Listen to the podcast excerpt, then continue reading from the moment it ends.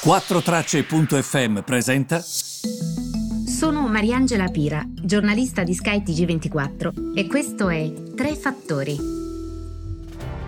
Cari tutti, buongiorno, benvenuti Tre Fattori 23 marzo. Oggi parlerò di acqua. Acqua, sì, perché? Perché l'acqua e la sua gestione è una responsabilità comune di tutti noi. Ma allora perché è così difficile dare un valore all'acqua? Perché si tratta di questa risorsa poco valorizzata economicamente? Che ruolo e che impatto potrà avere la tecnologia nella risoluzione della crisi idrica globale? Bene, a dare una risposta a tutte queste domande ci ha pensato The European House Ambrosetti che ha creato questo libro bianco Valore acqua per l'Italia ed è molto interessante perché sostanzialmente noi, voi non sapete quanta acqua noi perdiamo ogni giorno. Sostanzialmente, se dovessimo proprio sintetizzare al massimo quello che succede, è come se, mh, da quello che evidenziano gli esperti, ehm, la ricchezza d'acqua ehm, che noi abbiamo eh, sostanzialmente mh, non coincide con la scarsa capacità di trattenere questa risorsa idrica. Quindi questo ovviamente cosa significa? Che necessitano finanziamenti per aumentare la capacità di trattenimento di questa risorsa, perché se si è più efficienti dal punto di vista idrico, questo potrebbe assolutamente contribuire allo sviluppo sostenibile dell'Italia e potrebbe essere proprio anche una guida per gli investimenti, visto che abbiamo da, spende, da spendere questo fondo di recupero. Quindi tanto vale spenderlo bene. Ricordiamo anche che ci sono delle priorità, secondo quanto identificato di European House Ambrosetti relativamente all'acqua. Innanzitutto favorire l'efficienza idrica lungo tutto il percorso della catena di valore dell'acqua. Perché vi dico questo? Perché sostanzialmente quello che accade è che quando tu trasporti l'acqua nel trasporto, molta di quest'acqua viene completamente persa. Non è normale. Quindi la tecnologia può avere un ruolo fondamentale. Il ciclo idrico esteso in Italia può contare sulla solidità e sulla competenza distintiva dei fornitori di tecnologia che possono dare un contributo molto importante. Se io dovessi identificare con voi in questo momento e con l'ausilio di questo libro bianco quali sono le priorità per l'acqua, io vi direi razionalizzare l'utilizzo di acqua perché non ci rendiamo conto di quanto invece ne perdiamo noi stessi e poco la razionalizziamo. Tanto che secondo me la gestione delle risorse comuni è una responsabilità collettiva, cioè devi coniugare crescita economica, va benissimo, ma la sostenibilità responsabilità collettiva non c'è se non c'è la responsabilità dell'individuo.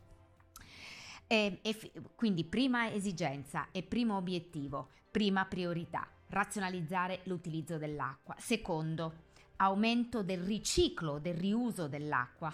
Pensiamo agli antichi romani, ma di questo vi parlerò tra poco. Razionalizzazione della produzione di acque di scarico non recuperabili, efficientamento dei sistemi di monitoraggio dell'utilizzo idrico, cioè funziona tutto bene? Si sta perdendo tanta acqua nel percorso? Questo è fondamentale fondamentale eh, dirlo. Um, invece io vi volevo anche dire che l'acqua, pensate, io quando ho sentito questi numeri, um, sinceramente sono rimasta un po' eh, basita perché non pensavo arrivassero a tanto. L'acqua è un input produttivo primario di 1,5 milioni di aziende agricole più di 350.000 imprese manifatturiere idrovore e circa 8.200 imprese nel settore energetico. Tutte queste generano 1.200 miliardi di euro di fatturato e hanno circa, ho letto nel report, 4,5 milioni di occupati. Capite che gestirla meglio significa anche migliorare evidentemente ehm, la situazione, quindi portare più occupazione con la tecnologia, per esempio, eh, che ovviamente porterebbe anche più, um, più um, come dire, più contributo dal punto di vista anche dei lavori che vengono creati, no? Per esempio, mi dicevano oggi, quando voi vi chiederete, ma tecnologia che cosa vuol dire? Tecnologia non solo nel monitoraggio del percorso che fa l'acqua, ma anche, per esempio, immaginate questo dato, solo il 9% dei contatori idrici a livello globale sono smart. Vi immaginate che potenziale c'è per renderli tutti smart? E c'è proprio in Italia un limitato tasso di investimento nel settore acqua, 40 euro per abitante all'anno. Sapete quanto investe il resto d'Europa in media sull'acqua? 100 euro, ripeto, noi 40 euro. Le infrastrutture idriche da noi sono obsolete e inefficienti. E questo è importante perché ovviamente eh, non ci permette di essere mh, assolutamente efficienti in questa catena. Tariffe contenute, l'Italia è nella seconda metà della classifica europea con una tariffa pari a 2,8 euro, credo al metro cubo, la metà di quella francese e c'è elevato utilizzo e spreco della risorsa. Per esempio, noi siamo il paese, anche questo mi ha fatto ridere, che ha più acqua potabile al mondo, cioè per esempio io adesso sono qui con voi, apro il rubinetto e bevo l'acqua e questo è quello che faccio di solito, eh, non lo sto facendo solo perché sono collegata con voi. Ebbene, nonostante questo, noi siamo il primo paese al mondo per i consumi di acqua minerale in bottiglia. Capite che non è normale? Poi ci sono accentuate differenze di performance tra le regioni, cioè completamente diverse, e poi c'è anche un'elevata vulnerabilità climatica. Questo è un passaggio importante su cui voglio soffermarmi prima di andare avanti.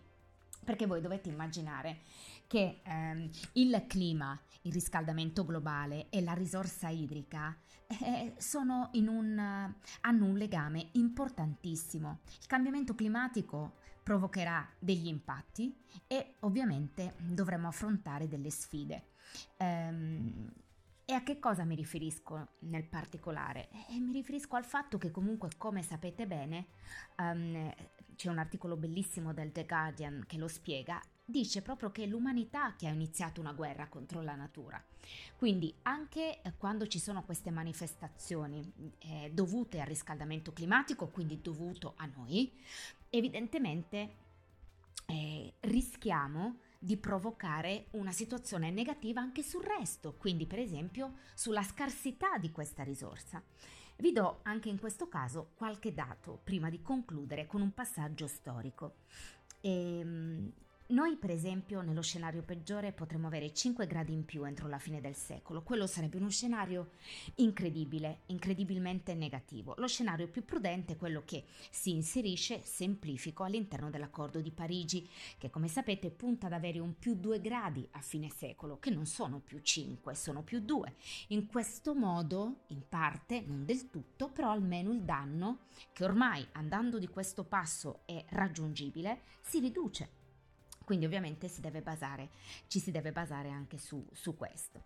Ehm, poi il Mediterraneo è più caldo, crea più vapore, crea più energia, questo eh, provoca delle manifestazioni più violente anche dal punto di vista climatico e questo provoca anche dei danni, dei danni che vanno poi a creare dei danni per esempio anche alla catena della risorsa idrica.